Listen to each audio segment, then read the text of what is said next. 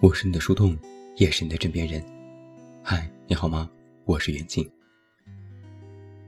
昨天看到一个视频，我很喜欢，来自品牌内外的一个宣传片，片名叫做《身体十问》。它用现代舞和肢体剧场的形式，呈现了十个与身体相关的故事。这个短片建立在了一个假设之上，那就是，作为一个女性，如果你的身体会说话，会尖叫，会拉响警报，那会怎么样？我也列举了短片里的身体十问，他们分别是：一定要遮起来吗？需要改变的是我的形状，还是他们的眼光？我渴望亲密，这是不得体的吗？我有欲望，我是肮脏的吗？我想撒野，我想摇摆，我想自由，我不可以吗？我可以说不吗？他们可以对我做这样的事吗？为什么我明明觉得痛，他们却说这是爱呢？付出到什么程度才能得到赞美？隐秘的难受，谁能为我启齿呢？从什么时候开始，你不再以我的感受为准？我是你的身体呀，我是微不足道的吗？当短片播放结束，电脑屏幕黑屏，我也不禁在想：不仅仅是女性，生而为人，我们有问过自己这些问题吗？我也看到了网上关于短片的一些讨论。而对我印象最深刻的是其中的一句文案：“我不可以吗？”我曾在许多时候听到过这样的话。许多读者，尤其是一些女生，他们在对我倾诉心事时，到最后都会自我疑惑一个问题：明明我觉得自己没有做错，或者我认为自己是对的，或者我在难过，在犹豫，在彷徨。我不可以吗？每每于此，我都会回答：“你可以。”但他们还会继续提问和怀疑，因为他们其实并不相信我口中的“可以”。他们很少接受过“你可以”这样的信号，更多的是被人告知“你不可以”。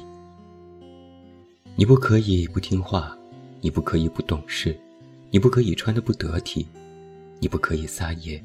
你不可以任性，而什么是听话，什么是懂事，如何才得体，如何叫撒野，如何是任性，这些标准都由别人来定，然后告诉你，你就按照这些标准来，且这些都是为你好。听起来好像也没有什么明显的错处，一句为你好，一句大家都这样。一句“女生就该有女生的样子”，就牢牢拴死了很多人。他们在还没有真的懂得真实的自己是什么模样的时候，别人就已经告诉他们：“你应该是这样的，你必须是这样。”用“不可以”来界定自己，却不知道什么才是自己可以做的，这会让自己形成一个人生逻辑：是我没有办法允许自己做很多事。但我却非常擅长用“不可以”来制止真实的想法和意图。当被人指指点点说你不可以的时候，一些人会听从，一些人会犹豫，一些人会犹豫后才听从。我想，这可能和曾经接受的家庭教育和身处的周遭环境有关。在无力反抗时，唯有听从才有活路。而一旦形成了这种被人指使着生存的技能，就再也没有办法衍生出更多的方法论来看待自己的人生了，也就逐渐无法听到自己身体的声音。哪怕内心里一直都在尖叫和警报，自己被人要求和过分指责也会难受和痛苦，却也习以为常，还以为是自己的问题。然而，必须要知道的是。别人要求受人评价，这本是常事，但有一个度的问题，一旦这个度超过了你的防御机制，就应该及时止损，提出质疑，明确拒绝，反手为攻。只是很多人往往不会这样做，因为他们不会，没有见过这样的事，也不懂得该如何做这种事。我在昨天的播客节目里说到过我的家庭，我说我活在一个母系家庭里。我觉得我妈就是一个非常典型的有明确自我界限的人。她作为老一辈人，有着老一辈人固有的观念，无法逾越的意识，但却有着非常独立和女权意识的一面。我妈爱美，喜欢化妆，爱买衣服，每天打扮的花枝招展，讲究生活品质，且不允许有人对此提出质疑。有时我姥姥说你太乱花钱。我妈会说：“又没花你的钱。”有时我爸和我妈拌嘴，我妈会说：“少管我，用不着你管我。”有时邻居同事说了什么让我妈不舒服的话，我妈也会直接的表达态度。我还记得我爸曾经偷偷和我说：“说你妈真的过了一个非常任性的人生。”我倒是听罢后羡慕到不行，当时下定决心。我也要这样活，就是因为见过我妈是怎么自我且清醒的活着，所以我也才会这样活。再比如我喜欢的唯一的偶像王菲，她这一生也算是足够精彩，特立独行，拽到翻天。我喜欢她的歌，更爱她的人。我想过，哪怕我没有人家这般的成就，我也可以成为他这样肆意人间的人。于是我就逐渐变成了一个总觉得我可以的人。有时，我在听到朋友对我倾诉一通，表达了我不可以这样的观念时，我都会第一下意识的反问：为什么不可以？他们也很奇怪，你觉得可以吗？我更奇怪，有什么不可以？然后他们就会列举更多不可以的理由，有的无比高大上，有的涉及人生和未来。有的是别人的建议，有的是考量现实。反正就是用了一堆不可以的理由，堵死了可以的出路。我听到头大，就问：“那你自己内心的感受呢？你想这么做吗？你愿意这么做吗？”他们沉默良久，说：“其实想的。”我说：“那不就结了吗？那就是可以呀。”然后他们又会把刚才的理由重复一遍。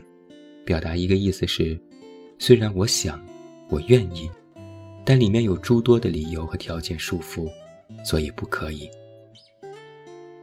这就是我认为不太合理的地方。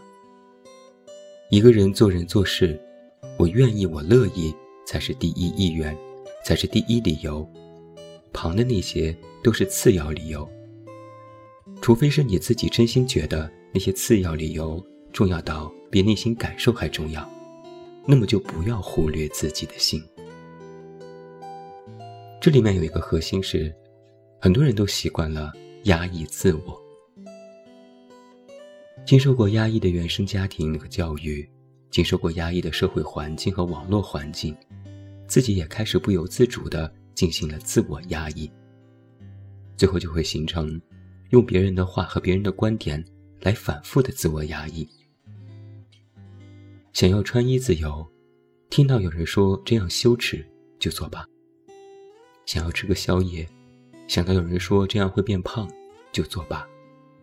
想要躺平享受，想到有人说要努力奋斗，就做吧。哪怕自己无比渴望某件事，都被压抑了。身体不会辩驳，内心真实的声音也无法被听到，这些本来属于真实的信号。就被忽略和扭曲。于是，当你的身体因恐惧而僵直，他们说那是默许；当你的身体因无助而犹豫，他们说那是欲拒还迎；当你疼痛，他们说那是正常；当你舒展，他们说那是放荡。当有人说你不可以的时候，你要问问你自己：我什么不可以？我有什么不可以的？我想穿衣自由，我喜欢漂亮的裙子和短袖，我想在夏天凉爽一些，穿个吊带儿。我喜欢各种各样的 J.K. 制服，我愿意让自己美得独一无二，我不可以吗？我想染个头发，所有的颜色里我最喜欢粉色。我虽然是高学历的人，我在经受正统的教育，但我依然有选择自己头发颜色的权利，我不可以吗？我喜欢一个人生活，不喜欢被约束和打扰。我还没有遇到一个真心的爱人。哪怕我已经是而立之年，我也有权利决定自己什么时候走入婚姻，我不可以吗？我热爱生活里的一切，我喜欢手办，我有收集的癖好，我喜欢用双脚去丈量世界，我喜欢拍照，我不喜欢朝九晚五的工作，我不想安稳，我不可以吗？我不愿意在竞争激烈的社会当中做一个炮灰。我更愿意踏实的过好自己的小日子。我落辞回家，安心休息，给自己充电，自嘲自己是躺平。我不可以吗？我不愿意被说教，我不想听所谓的大道理，我不想由别人来决定自己的人生，我不想让别人对自己的生活指手画脚，我只想听从自己内心的声音。我不可以吗？可以吗？为什么不可以？可以，太可以了，这才是人。僵直不是默许，而是动物本能的应激反应；犹豫不是欲拒还迎，而是害怕冲突的自我保护；疼痛不是正常，而是表达拒绝的隐秘背面；舒展不是放荡，而是不受约束的自我呈现。我可以撒野。我可以摇摆，我可以自由，不为别的，就因为我和你一样，都是活生生的人。既然你可以，既然别人可以，为什么我不可以？我可以，这是一种自我允许，更是一种自我觉醒，是不要压抑，是充分表达自己的天性。不仅仅是女性朋友。而是生而为人，我们原本就可以，我们拥有这样的权利和自由。你可以选择你想要的人生，你可以为了你的目标而努力，你可以独立生活在这世间的任何一个角落。同时，你也可以偶尔偷懒放纵，你也可以不把自己绷得那么紧，你也可以让自己痛快哭一场，你也可以表达任何疼痛和难过。我可以。我当然可以。如果有人还要说不可以，那你要反问他，为什么不可以？